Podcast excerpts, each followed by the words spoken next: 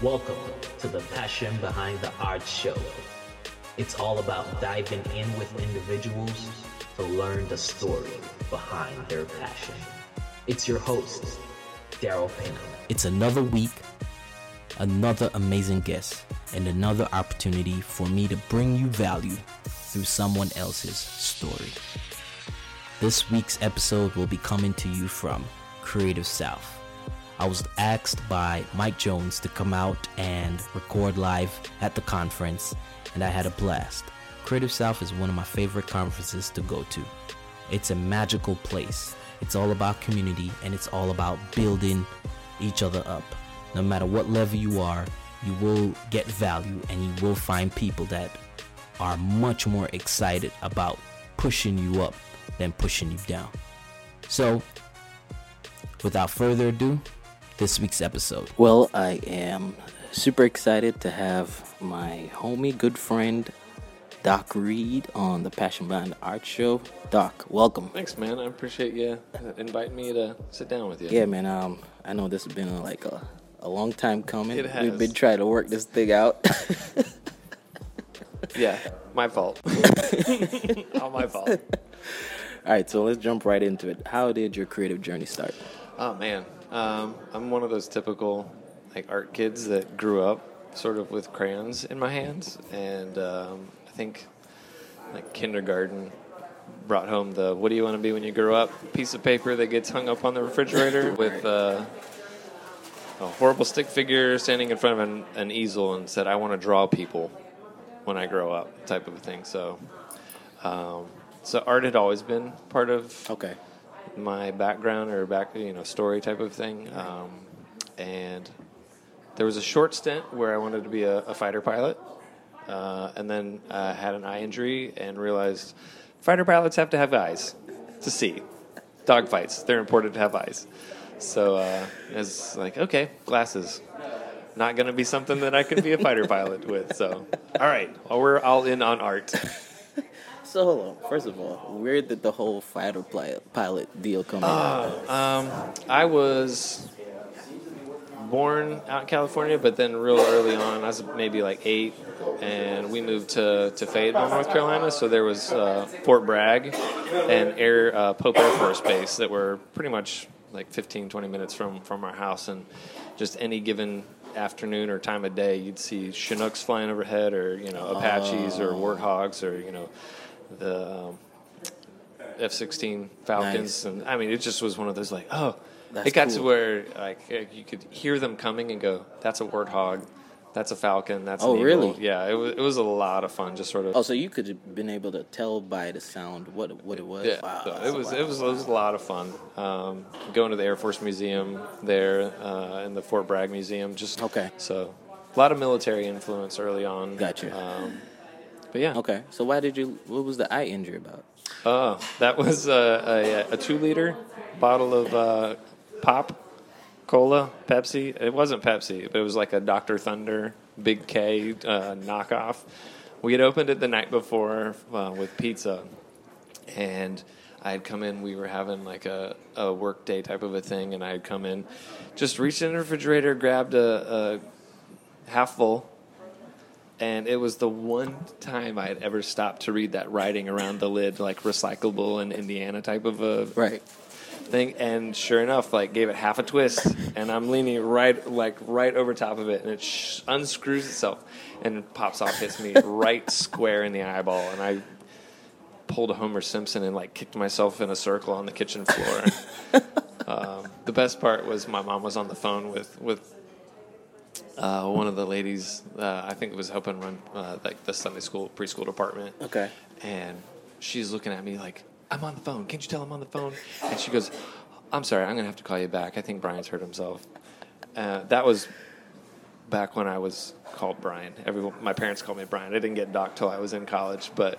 So she's like, "You better not be joking, or I'm going to beat you," type of type of a thing, and I'm like, "No, no, no, no," you know, crying, hysterical, and stuff like that. So Dude, so did it affect your vision in any way? for for several weeks, uh, I had like temporary glaucoma Really? in my my uh, my right eye, and basically it was uh, the blunt force had damaged the duct that allowed the saline to exit my eye. Like it just was pumping in fluid to keep it fresh, but none of it was leaving. So there's just a mouse, uh, a massive amount of pressure that was on my eye for a little bit, but it, it healed up and did its thing, and there wasn't any surgery needed. But there's a little bit of scar tissue that's floating around in there, uh, but very minimal at this point. I was back.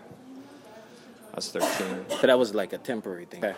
Yeah. Okay. So All right. So you feel you feel like okay, you've been a creative kid. Yeah. You went through the fighter fighter pilot phase, and where did it go after that? Um, it, it went back to uh, art, and honestly, with the eye injury, art was still very, very important and a big part of who I wanted to be and and and whatnot. And I know that they're talking with mom and dad afterwards. They're like, "Yeah, you that was a real, real dark spell for you when you thought that you weren't going to be able to do art because you felt like I can't do art if I can't see what I'm doing, type of a thing." And so there was a, a huge plummet in my, I guess, like depression type of a thing.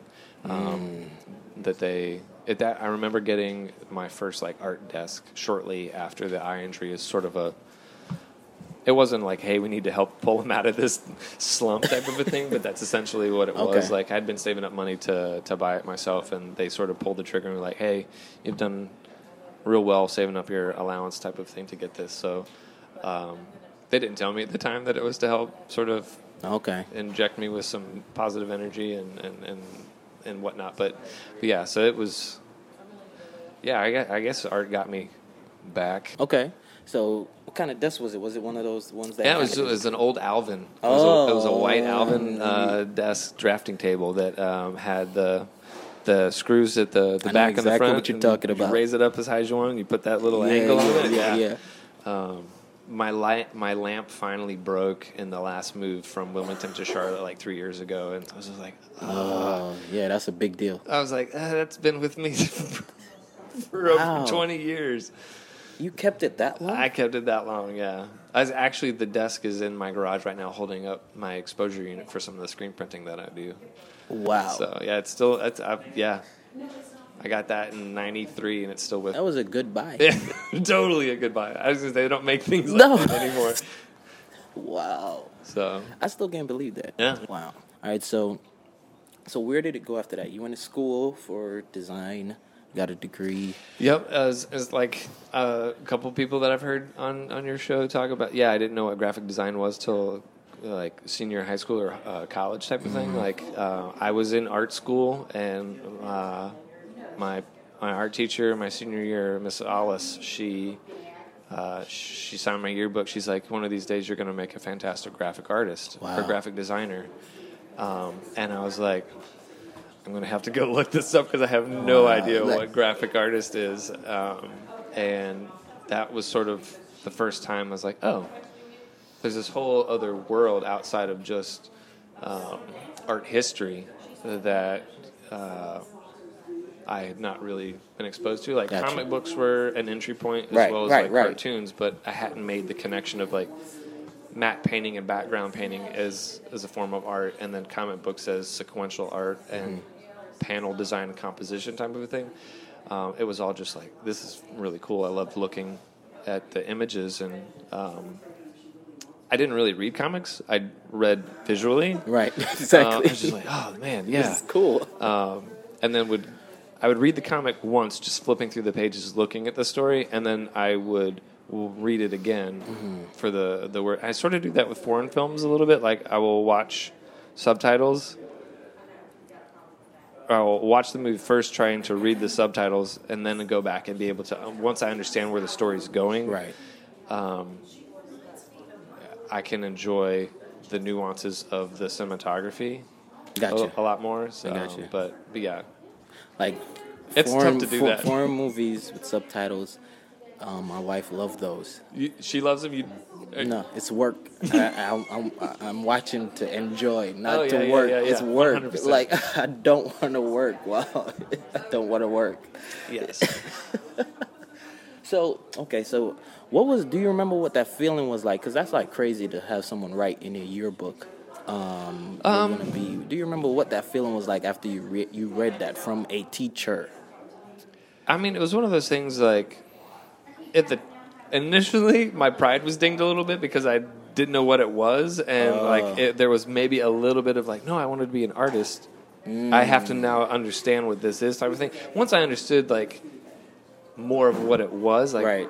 And realized it wasn't like I didn't at the time like marketing, advertising, and all of that stuff was not in the picture. It wasn't Right. included. Like that came in college when we were learning about, you know, Yeah, all that stuff. more of, all that more stuff. of the design side. But I mean, it was it was super cool. Like when I figured out and what it was and went back and reread it, and it's like one of these days you're gonna make a fantastic graphic artist. I was like, that came from an honest and sincere place. I was like, that's really cool that someone would like believe in me, Right, Type right, of a right. thing. So I mean. It, teachers have always had like a special spot in my mind because of the fact that like I was in class with some terrible kids.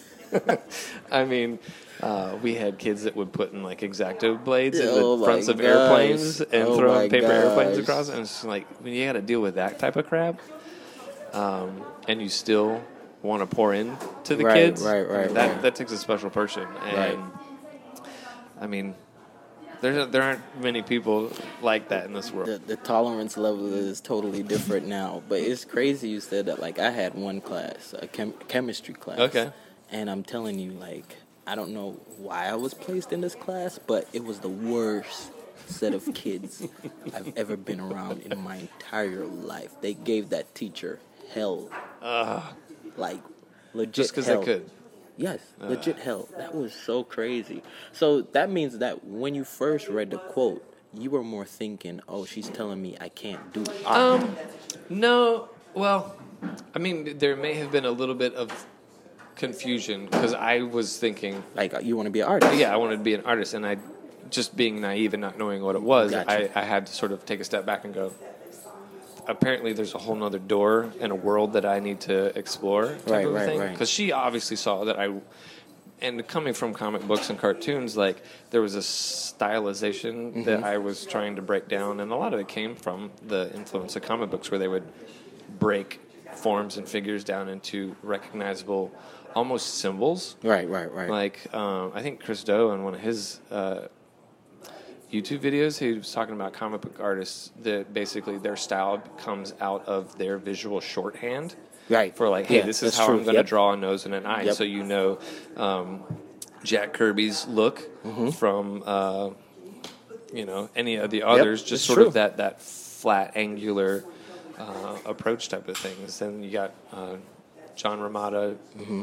Jr. type of a thing, and John Romita Sr. and Mark Bagley and Erik Larsen, and they all had like that signature. vis- uh, yeah, like a visual language that Mm-hmm. they that they had adopted and just come to own. Right. And at that point, I was still just copying all of their visual language and, and making my dictionary larger.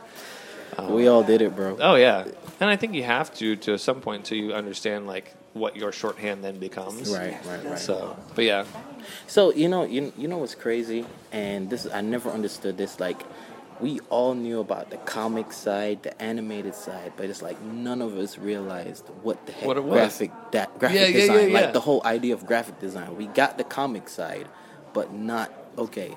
Graphic design, creating logos, collateral, all of that stuff. I mean, it's it is definitely crazy for sure. And I, there's a book out. Um, it's Maurice Noble, who was like the background artist painter that worked closely with Chuck Jones on a lot of his. Oh, okay. Um, the Looney Tunes cartoons. Yeah, yeah, yeah, I know cartoons. Chuck Some of the best, Right. Uh, in my opinion. Um, and it's one of those things like looking at it as a kid, I never understood and the, the composition of how like the backgrounds were designed. Like they were drawn uh, drawn in such a way that they pulled you through the spaces. Right. And flipping through some of these books where they've got some of that you know noted out, it, it it's like holy moly. Mm-hmm. Yeah.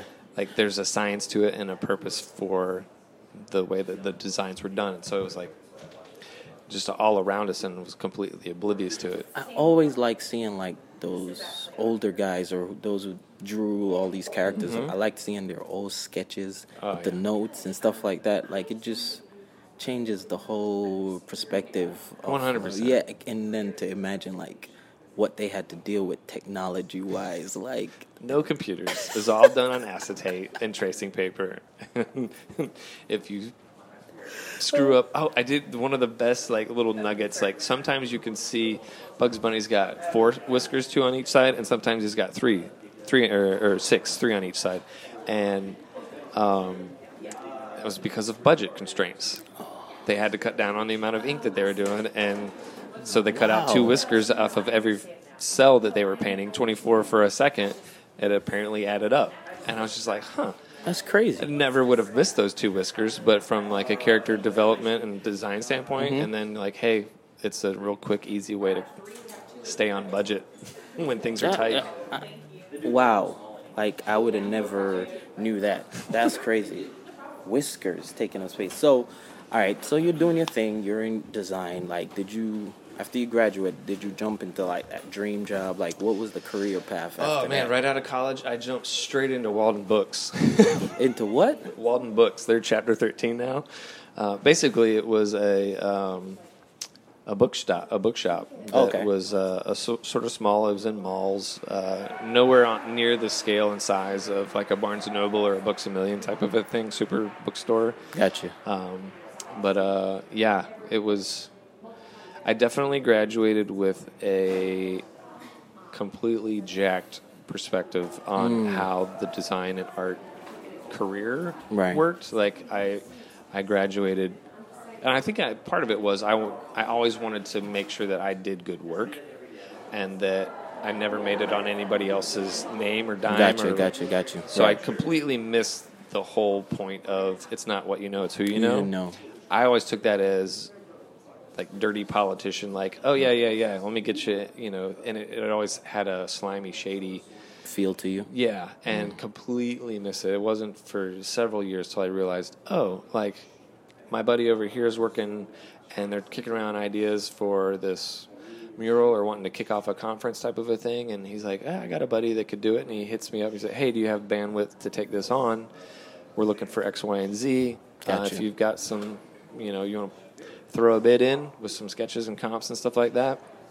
Um, would love to. I'd love to have, put your name in the hat, and Right. that was sort of the that was 2013. So I mean, it that was sort of when the light bulb clicked. I'm like, oh, that's the power of having relationships. yeah, with relationships, people. yeah. Um, and and even like I don't even like using the word networking because it still has a lot of that. It's a kind of different, like building relationships Yes. and networking. It's Yeah, I mean, it there's no emotion. technically it's the same thing, but I think it's how people do it. right.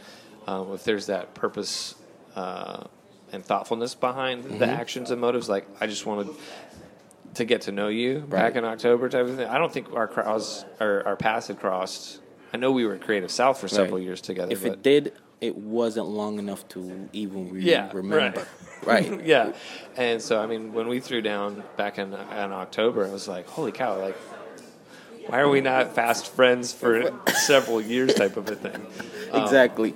So that that was sort of how I had begun approaching, and I had always really looked at networking. Was it was it was just being friends to anybody that that, that came into my life Right. for whatever reason, and uh, offering to be a, a cheerleader. Yeah, if they were doing cheerleader, amazing help, stuff. If, whatever if the case may be. Yeah, just they needed somebody to sit and talk to and sort Right. of work through some stuff mentally, or Right. just needed a sounding board. Like I wanted to be that person as well, and so that was that was how I looked at you know networking and building relationships. I never was looking for an in, Mm-hmm. um, and now you know several years into my career, it's like oh, I was networking the entire time. I just Looked at it differently. doing it completely different type of thing. It wasn't wasn't trying.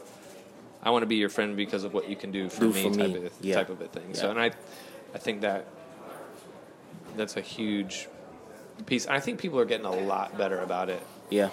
Um, at least in my interactions, I'm sure that it, it's, It's still, still, out there. happening. It's still out it's there. still out there. It's still out there. But uh, but yeah, so I think I think I think that you you have to have some kind of mutual balance. yeah, okay?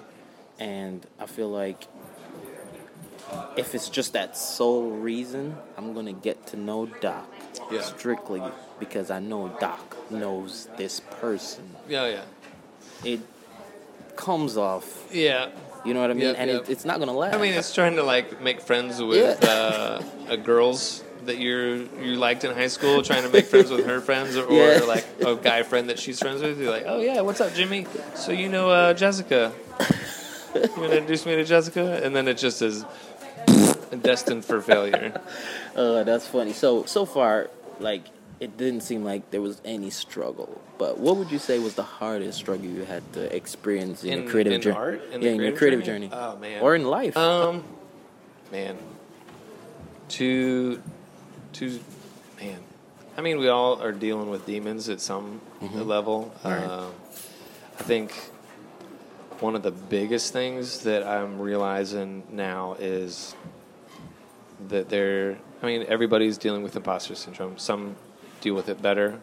Um, and I know it's, that's sort of become a buzzword in our Right, industry right, is imposter syndrome. But I think beyond that, like we all want to do the best work that we can, Right. And we all are doing the best we can with where we are in our careers, and we're always looking at the person that's five to ten to twenty to hundred steps down the road, and Yes. that constant comparison.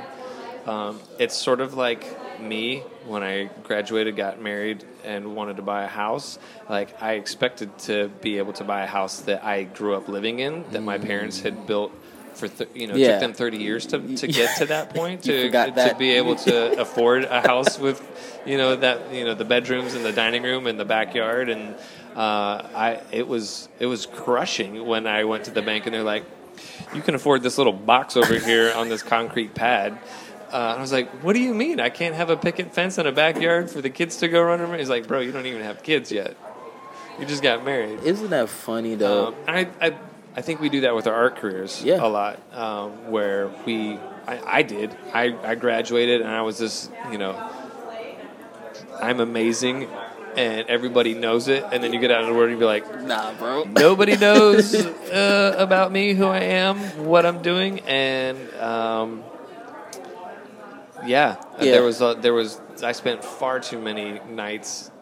I don't regret hanging out and playing video games with my buddies. I just wish I'd have been more intentional and purposeful about setting goals for myself at an early age because I could have done both. I just chose to have more fun than I did set vision and goals Right. and and whatnot for myself. Um, and now I'm playing catch up. Right. Um, but I think creatives in general have a tendency to undervalue ourselves and our talents and what we can bring to the table. And I'm glad there's people out in the world now that are challenging us to be like, hey, they've been there. I'm just now sort of finding a lot of them.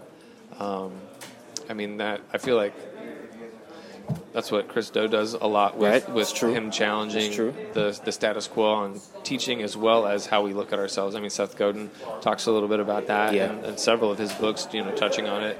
And um, I, I just think I don't know what the magic pill is for confidence Right. in our own work, but. Uh, I that would be the one like if I could dish out superpowers to everybody, Yeah. that would be the I would just every creative conference I would go, I would just sprinkle the pixie dust and fairy dust or whatever it is like over everybody. Just be like, I want you to be confident in who you are and every statement that you make. Like, this is what I charge for my talents, and it doesn't go up. Like, this is what I charge, mm-hmm. Type of a thing. Right. Uh, and it's you own it and Right. you're confident in it and you understand that it's going to take X, Y, and Z to get this product done.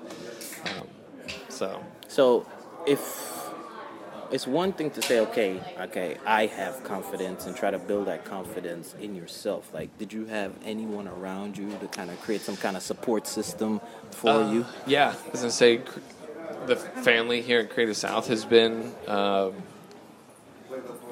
really, really good about that. I mean, I've I've had people. My wife Julie is a constant like source of encouragement and like, no, this is good. That's okay. You should do better.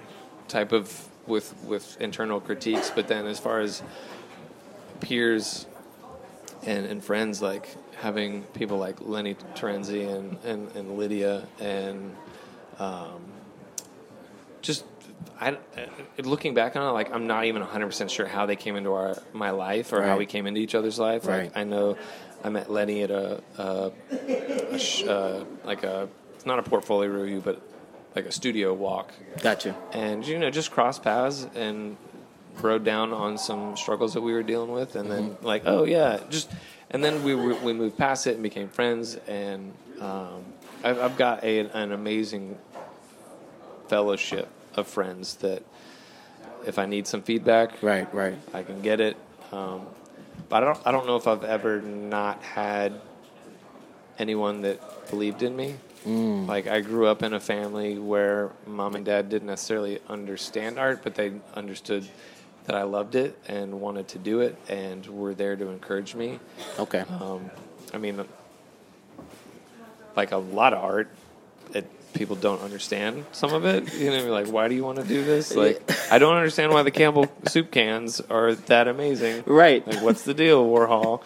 Um, and uh, my mom was a huge fan of Norman Rockwell. Oh, okay. Wow. Um, and so there was, she loved his storytelling, and I think not knowing, I always viewed him as a painter gotcha. and it wasn't until like got into college and started learning about illustration that there was like, oh no, he There's more we're to gonna it. put him in this illustration camp, and I always was sort of like, but he his paintings are amazing, technical, and like they hold their own to any other painter in history type of a thing, and um, but then yeah, so there there, there was an early on. Um, engagement, involvement, investment from my initial blood family Gotcha. that then grew into my creative family. Gotcha. Um, so, and I know, I you know, talking about it now, I realize that I've been extremely fortunate and blessed to have that many people that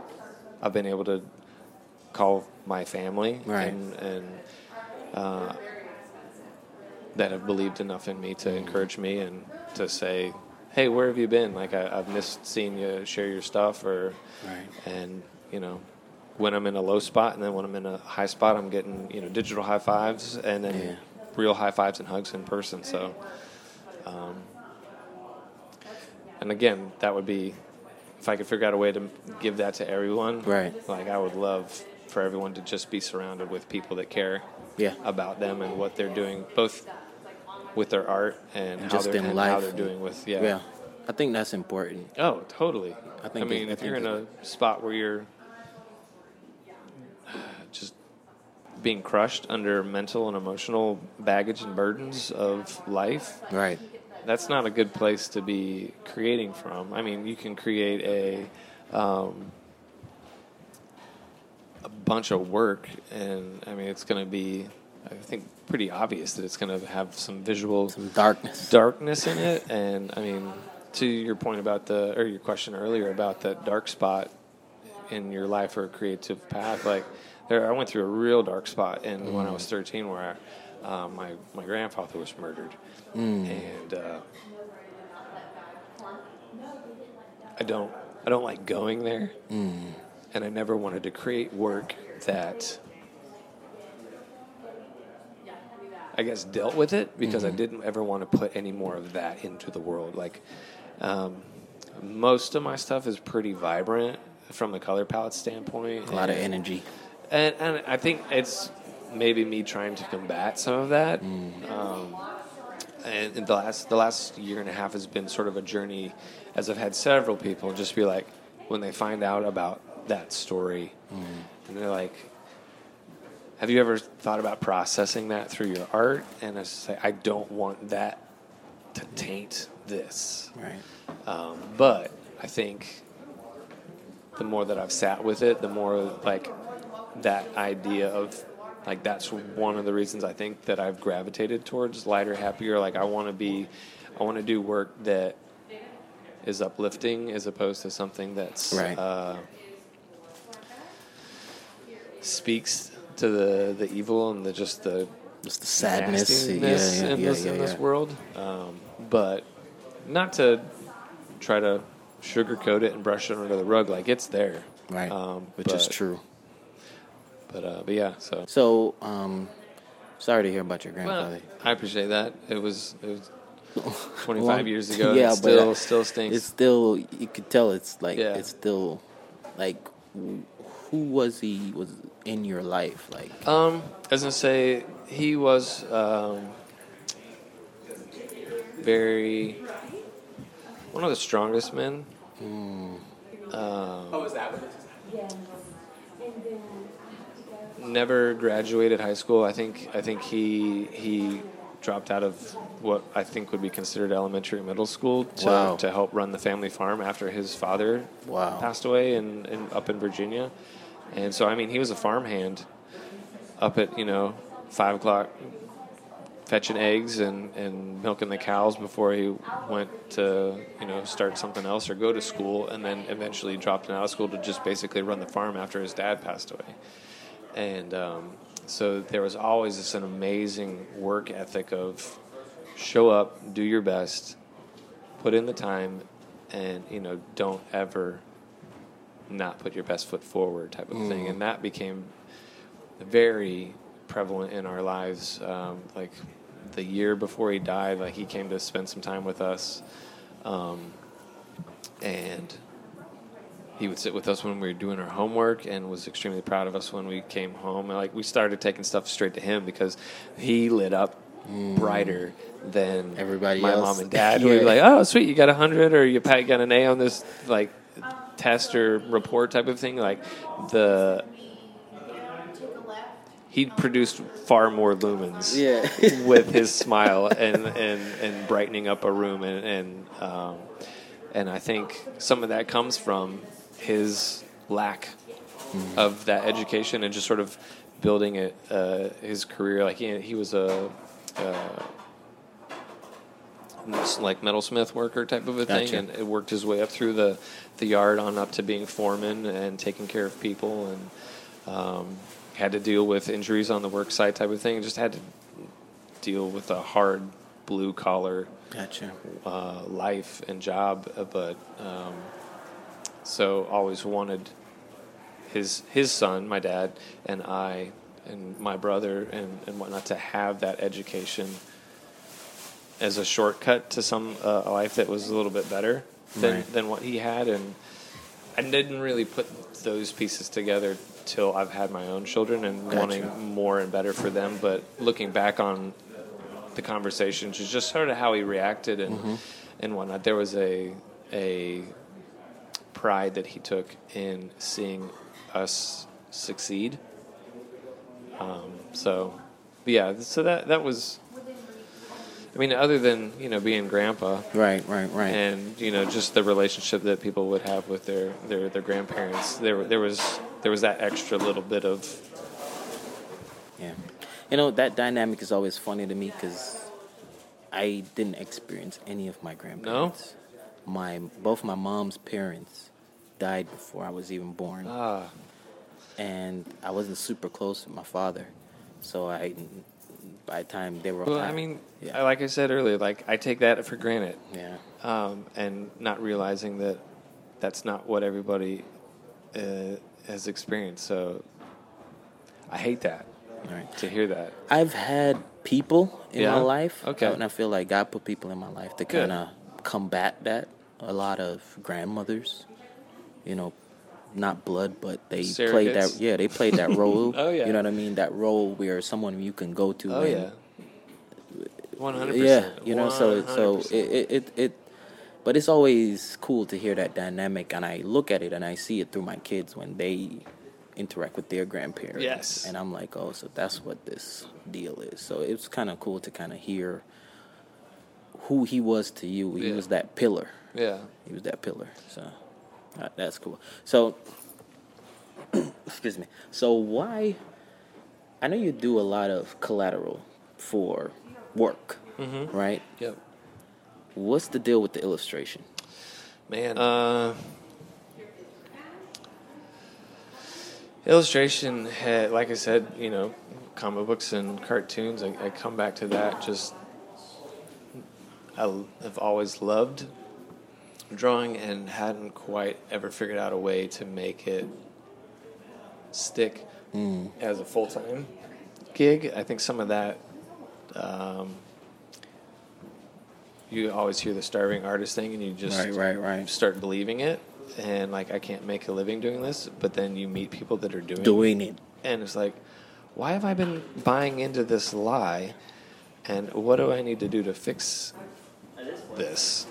It's true. Um, and so, gig posters, I fell into the gig poster screen print scene okay. several years after it had been like it's A thing. uh, yeah, I, I fell into it around 2001 2002 Okay. and then I think at that point it had definitely had a, a firm footing Mm-hmm. in, in the industry but it was really about that time when it just like blew up and everybody was wanting to do it Mm-hmm. um, and I was looking up YouTube videos trying to figure out how to screen print and Wow. um, I missed. They didn't have screen printing at, at college till my senior year, and then at that point, I didn't have the prerequisite classes. Like I Gotcha. had initial printmaking and loved it, um, but needed to focus and wanted to focus more on illustration Gotcha. and the the design as, as I had sort of uh, stated, like my or not stated, but was applying for the School of Graphic or Communication Arts type Gotcha. of thing. So um, the the gig posters allowed me to illustrate and do design that wasn't necessarily working for my nine to five job and clients type of a thing. Like I'd have ideas as I'm sitting there working Right. through things and going, ah, yeah, that's not going to work. I'm going to write that down and flesh it out for something else type of thing. And and gig posters essentially was homework to myself Gotcha. where it gave me a client, the band, it gave me content, their music and who they were,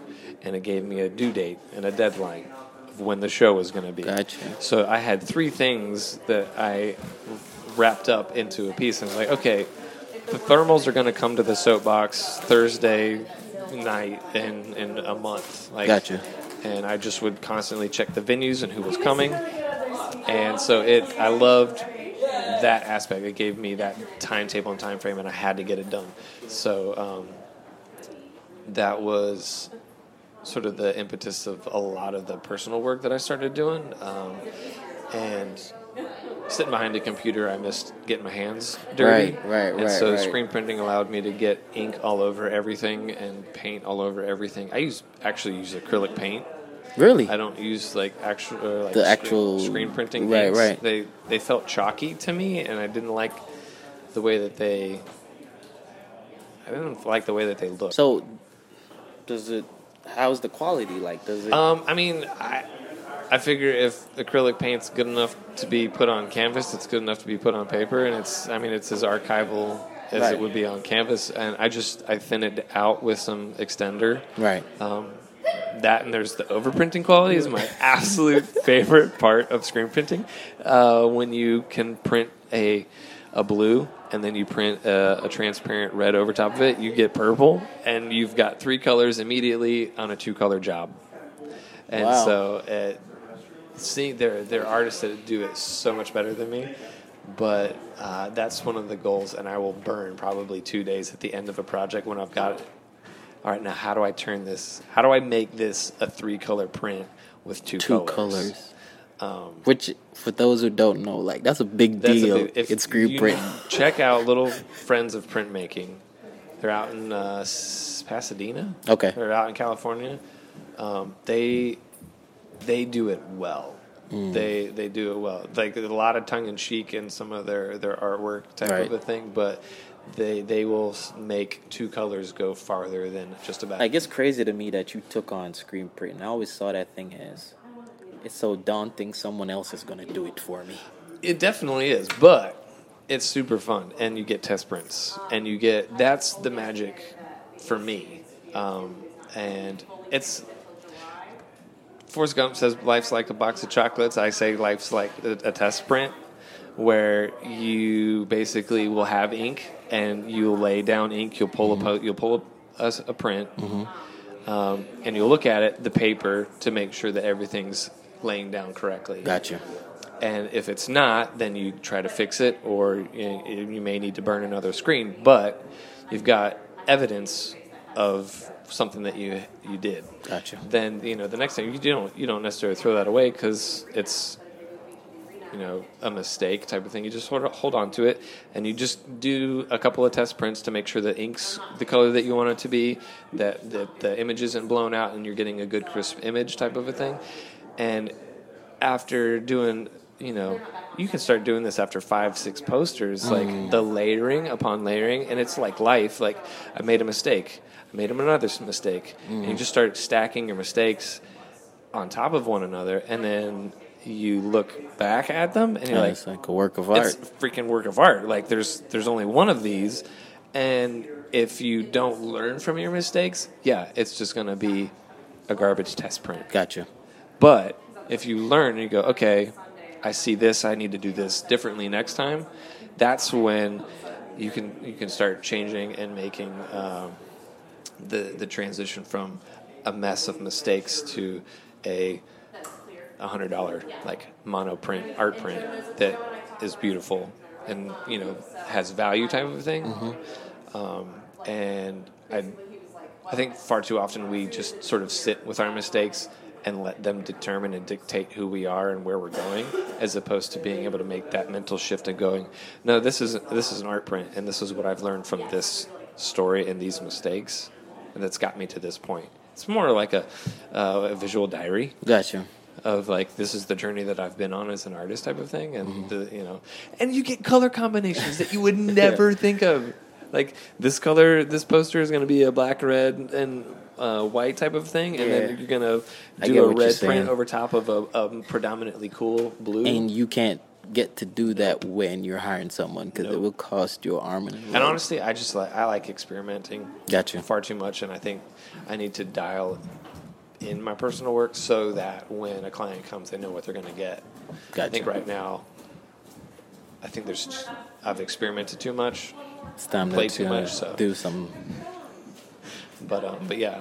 Okay, cool. Did I even answer that question? Nah, I you did. You apologize. did. You did. You did. Just you did. rambling you about did. art prints. Yeah, I can tell. Like you're super, super passionate about that. Like you, you could geek out. Yeah, totally. All right, so let's jump into some fun questions. All right, What is that thing you can't live without? That's not your phone. not my phone. Uh, is family included in that, or does it have to be an object that I've purchased? Well, I was hoping it was an object. An I've never object got the family thing. Uh, I mean, Go ahead. Okay, for an object sketchbook, uh, and I'm I'm still. Mm. I thought you were the- gonna say a screen printing machine. Well, I, that's not something that I can take everywhere I want to go. True. True. Um, true. I was gonna say the um, right now I'm exploring or experimenting with the um, Baron Fig Nice. little pocket notebook. Nice. Uh, I've been given Moleskines. Moleskines are probably my favorite. I mean, anything that's got a pocket in the back. Mm. Uh, but the Moleskine sketchbooks have got a paper that will hold up to me putting paint in it, and uh, Got it. Not not not bleed through too much Right. to, the, to the next page. Which is a big deal. Yeah, and I print in my sketchbooks. Like if I've got leftover ink, um, I will, I will totally um, let you or like pull ink, pull my sketchbooks out, put them on the press, and pull a poster over over top of it, and um, that will allow me to basically keep from looking at a white canvas, a blank canvas. It allows me to have something down there that I can then go back and create on, on top of type of a thing. So, so yeah, I'd say sketchbook for for sure. Um, but yeah, definitely family. Family's important. Gotcha. Yeah. Creative or blood. Yeah. Yeah. I mean, that is true. So Yeah. Kind of, especially the the family that we've created. yes, one hundred percent. Um, it puts everything in perspective. Oh yeah. Um, somebody had said, and I guess they they'd used the term like family and friends. Like um, f- friends are the family that you get to choose, Right. type of thing. Which, I've, I've, like I said, I've been blessed with having a really good family, blood, but I've been that much more blessed to have you know people like you in my life that just call up, say, "Hey, how things going? You've been on my mind." Right. um, right. or get a text. Right. Uh, what do you think about this or that? Yeah, Which is important because we get it. We get Yeah. where we're trying to go. We get each other. We that's in career and in personal. And for me and you, we got a lot. In We got a lot coming. Yeah, I was gonna say I was extremely excited that I wasn't alone in the four the four kid club. which is true, bro. So uh, I am there with you. All right, so book recommendations. Book recommendations. Oh man, okay. Um, I I just I got a couple. Um, Die Empty and Accidental Creative are really good. Uh, frick, I'm totally drawing a blank on his name right now. Um, I'll get it to you, but they they basically the idea in Die Empty mm-hmm. that stuck with me is like the most valuable property on this planet is the graveyard. And hmm. the reason that is is because that's where all the unfinished ideas are buried. Like if you've got ideas that you want to do and want to create, but you never Gotcha. act, they die with you. And then those million dollar ideas, or this innovation, or this artwork, or this story, or this poem, or this speaker, or um, a non crappy politician is now buried in the ground. Wow. Um, and so that was the the idea of die empty was like get as much of that out of yourself as you possibly can, Right. so that you can die Empty. empty of ideas and you've expelled everything that you've believed in, wanted to create, had in you, um, thought to to make or wanted to make. Like you've put it out there. I like that. I like that. Um, I like that. and uh, I just finished up the road back to you. It's an Enneagram, Okay. and uh, you know, I never was one like growing up comic books. Like I always just was interested in the pretty pictures and the story type of a thing. Right, like right, right. Um, what's going to happen next, and so the the personal personal development happened far later than I would have liked for it to have happened. Um, but I'm glad that I'm doing it, and I would encourage everybody to double down on you and Mm-hmm. figure out what makes you tick. Understand what it is you want to be doing. That way, you know you can get a clearer picture earlier than I got for and made for myself. Um, so I'm there with you, man. I like that die that die empty book though. So what's the first hour of your creative day like? Oh, Or just today in general? First, are we starting at midnight? Is the first hour, or are we starting in the morning? Because a lot of times I'm I'm ending yesterday with the start of my morning, still burning, Oh, well, burning the oil. All right, the, the the new day. The new day. Okay. um, uh, unfortunately, right now, like I, I, I have not made the transition to be a, a, a morning bird. I'm still a night owl. Wow. Or an early bird. right. Not an early bird. I'm a night owl. gotcha. And so I, I will, Work super late. I work super late, and then I will sleep up till the very last minute I possibly can, and then get the day, the day rolling. But I mean. Uh, um, with four kids, we're finally now at the point where everyone's sleeping mostly through the night, and we have very little like. Uh, my youngest is is one. Mm, okay. Uh, my oldest will be nine um, this year, but they're you know occasional nightmares or you, you'll hear them whimpering and and they're, they're totally sleeping, just having something's chasing them or something like that, or they fell off their the tricycle. and- Yeah, yeah, yeah. um, you sort of wake them up, make sure they're good. Okay, I'm gonna go back to bed. Um, but uh, yeah, I was gonna say, snuggle hugs have become a thing where kids will you know get up with us, and some of them just want to sort of hang out and, and snuggle for a little bit, which way better than getting ready and going to work.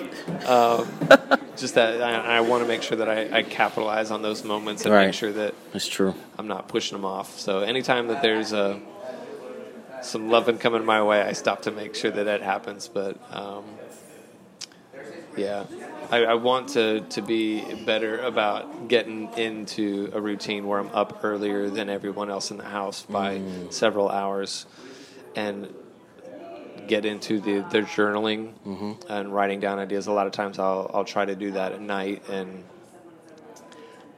brain shot. Words don't make sense. I'm a horrible uh, speller and with grammar.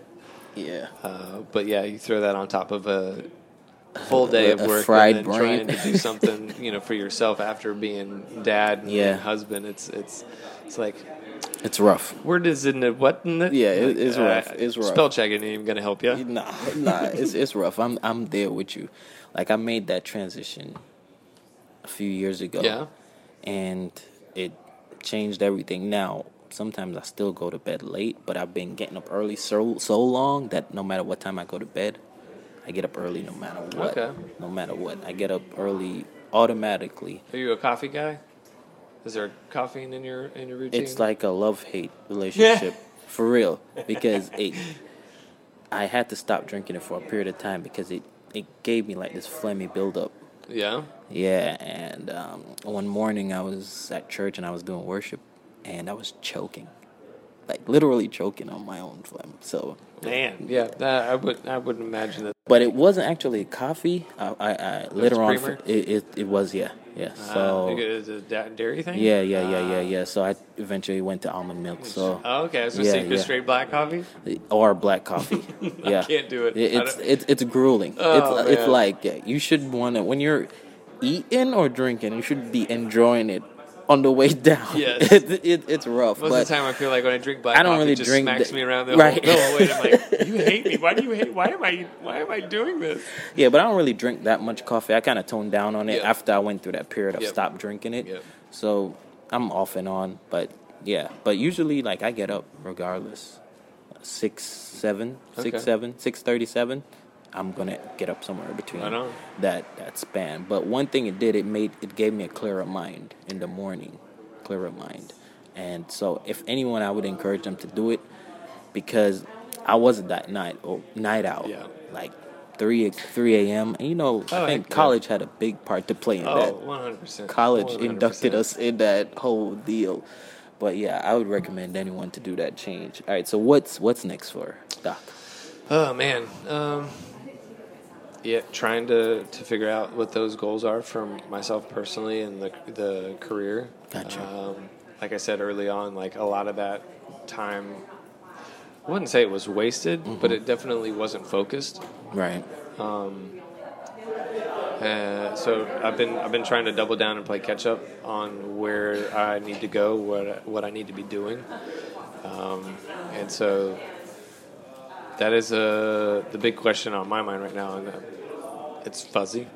So I'm trying to figure out a way to to continue to uh, do more art, um, More of your personal more art. of my stuff. Figure out a way to to find the clients that would benefit from Gotcha. me having to sit next to them or, or alongside with them, partnering to, to create a story or to tell a story about what they're wanting to do with their company or with their article.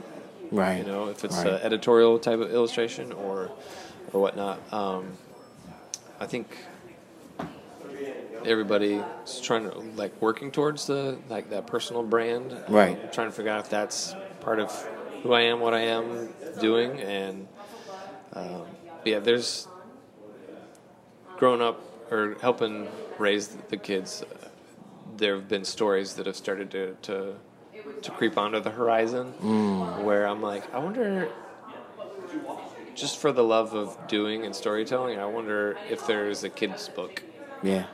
in me somewhere, and that's one of those die empty. Like I want to, I want to get it out, Yeah. so that I don't take it with me to the grave, type of a thing. So um, that's probably the biggest daunting project, personal project that I've got right now is to get us get the story working correctly and figure out how to present it visually. So Yeah, I'm with you on that because I mean, I've talked to like you talk to senior citizens. The one thing they always tell you is that thing they never did. Always Yeah, that that's thing. what they regret is the one thing that they never did. never did. They never talk about the great accomplishments. They never talk about the things that they got done. They always talk about the things that they never got done. So I just so when you said that book, I feel like that book really resonated with me because that's like my thought process. Cool. If well, check it out. Let me know what you think. I'd Yeah. love to, to to go back through my my notes and, and read back up on on things. So that I wrote. I think I read it probably four or five years ago at this point. Really? Yeah. Yeah, so you probably read it again and A whole and- fresh set of eyes. deep, get deeper. Yeah. So, what advice would you have for creatives out there? Uh, Stop selling yourself short. Mm. Um, uh, I think it's it runs rampant in our industry, and I think some of that comes from that stupid little voice in the back of our head that says I'm not good enough for, you know. I was gonna say if you can, if you can turn off your Instagram and all of that, that the uh, the follower monster Right. mentality, Right. and just post to post and share and get that stuff out of you Right. and out of your head and out into the world, um, and then you know focus on the relationships and building them. Um, yeah, don't don't sell yourself short. We do it far too often uh, from the value that we create and give to other people True. with the That work that we do and, and the thinking that we do. Mm-hmm. You know, not every idea that we have is going to be gold, but uh, there's, we're gotta gonna- we're it out. We're going to have a couple bronze ideas Yeah. in there. We're going to have some silver ideas. We'll have some gold ideas, and um, I think.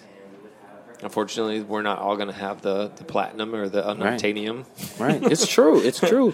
It's true. But you got to get it out because I feel Yeah. like you it will eat you up not Yeah. getting it out more than whatever quote unquote failure you're going to experience. Yeah, and if, if you're if you're hiding because you're scared that you're going to fail, then you're always going to live in that space. Mm-hmm. Uh, I mean, like I said, mistakes stacked on top of mistakes. If you learn from them, become beautiful test sprints type of a thing, and it's just being able to be smart enough to look back and go, "This is what I learned from that. This is what I learned from that mistake or that."